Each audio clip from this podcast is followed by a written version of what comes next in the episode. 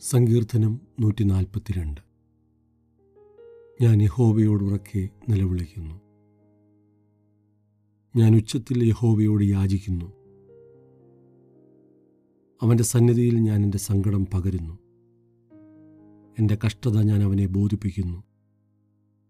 എന്റെ ആത്മാവ് എന്റെ ഉള്ളിൽ വിഷാദിച്ചിരിക്കുമ്പോൾ നീ എന്റെ പാതയെ അറിയുന്നു. ഞാൻ നടക്കുന്ന പാതയിൽ അവർ എനിക്കൊരു കണി ഒളിച്ചു വച്ചിരിക്കുന്നു. വലത്തോട്ട് നോക്കി കാണണമേ എന്നെ അറിയുന്നവൻ ആരുമില്ലല്ലോ. ശരണം എനിക്ക് പോയി പോയിരിക്കുന്നു.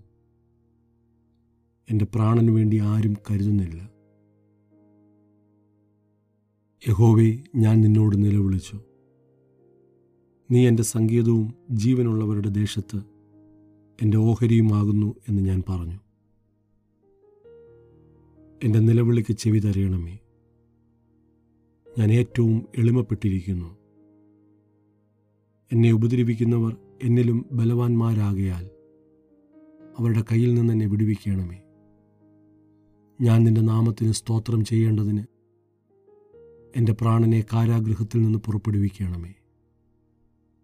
നീ എന്നോട് ഉപകാരം ചെയ്തിരിക്കിയാൽ നീതിമാന്മാർ എന്റെ ചുറ്റും വന്നുകൂടും.